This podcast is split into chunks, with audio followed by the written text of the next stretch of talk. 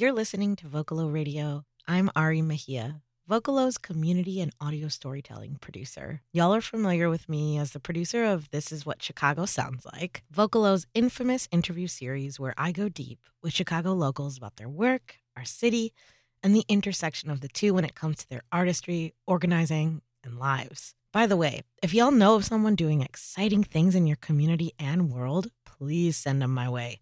We got a form on our website, vocalo.org, and check out the Chi Sounds Like page. We have a nomination form there. But I'm actually here right now to bring you a story.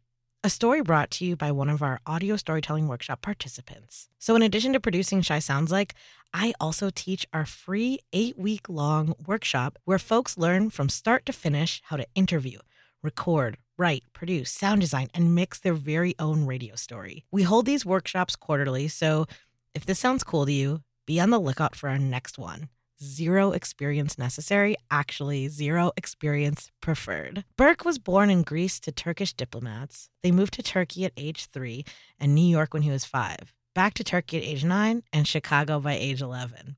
His piece begs the question what is making it? Here's Berk Arslan with his piece, Making It in America. My name is Berk, and I'm a first generation Turkish immigrant to America. My family and I first moved to New York City when I was five. I like to say we lived at 34th in the dumpster. I know because my first memory is of looking out the window to piles of garbage on 34th Street. And eventually we would make our way to Chicago. All this time, I knew I wasn't from here. I was from a different culture. And that became very tangible for me when in high school, in English writing class, the conversation was about assimilation and I felt like I had to choose between my family and being American. I hated it. I wasn't American. At this point, I wasn't Turkish either. My understanding of my place in America all changed in grad school. I was sitting in a class for bilingual bicultural education, and the professor says this minorities have to be bilingual bicultural just to make it. I couldn't believe it.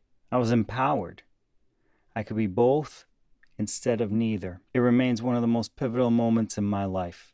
I heard that I could attach to my family and to my community that was not immigrant or Turkish. Because I feel I am bilingual, bicultural, I'm thinking I have made it. But what does that mean? What is making it? I gotta ask wifey.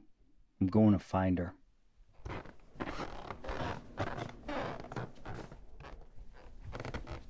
I swear you cannot tiptoe in a Chicago apartment. I love. What are you doing? Getting ready for bed. hmm. I have to act fast. I asked her if she felt I was really bilingual bicultural, if that brought something positive to our relationship. Yeah. Our strength is the way we choose to talk to each other, that we are intentional about supporting one another, helping each other when times are hard and love each other for who we are and our and appreciate the different differences. Not just recognize the differences but appreciate them and how those complement um you know our different personalities and our different way of communication also. Moment of truth. I ask her if i've made it well, it definitely depends on how you're interpreting making it. Um, in a lot of ways, I think we have made it because we are able to communicate with each other and talk about different things um, more easily. And um, in that sense, I think in things that like really matter, um, it's been a process, I think, for both of us, but we're getting better at it. I appreciated what she was saying. I felt the home was in a good place. Now I wanted to know about the friend side. Kids and wifey asleep, I decided to drive to see my best friend of 31 years, Fernando. He's Mexican American. Though he was born here, his family took him to Mexico and he would not come back till high school. Even today, after serving in the U.S. military, graduating college, and working till his 50s, he still struggles with identity. I wanted to ask him the same things as I asked Wifey. and I led with what stood out most for him when going back and forth.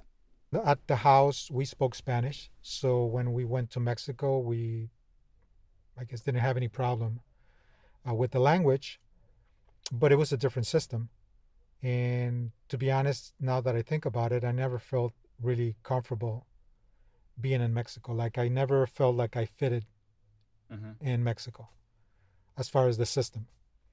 I've always kind of like liked the way the the system was here in the United States, whether it's schools or um, just the culture for some reason.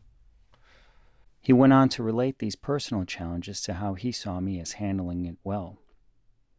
So I asked him also, if I'm doing that part well, you think I have made it?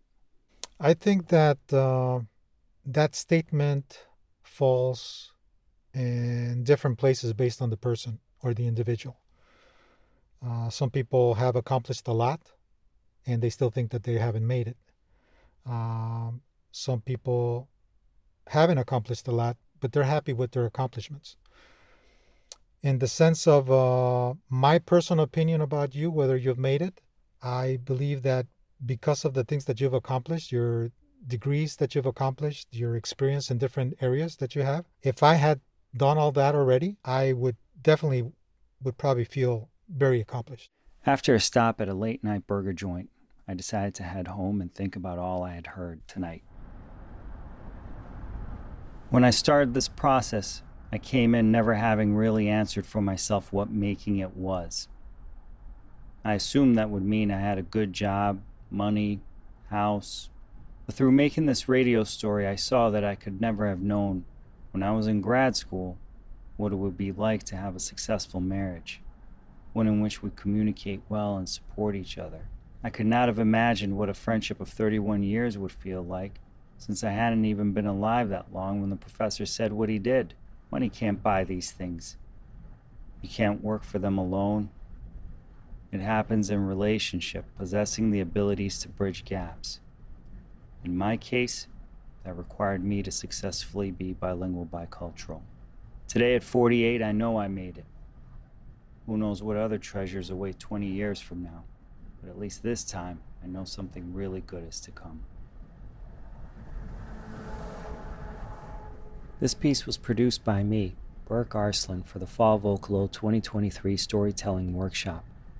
Thank you to Vocalo for offering this workshop, to Ari, Mara, and my classmates for giving direction to the story and giving me the courage to tell it, and to my wifey and friend for allowing me to interview them impromptu. Hear this story and more at vocalo.org. Interested in our workshop series? Check out our website to find out how to apply vocalo.org.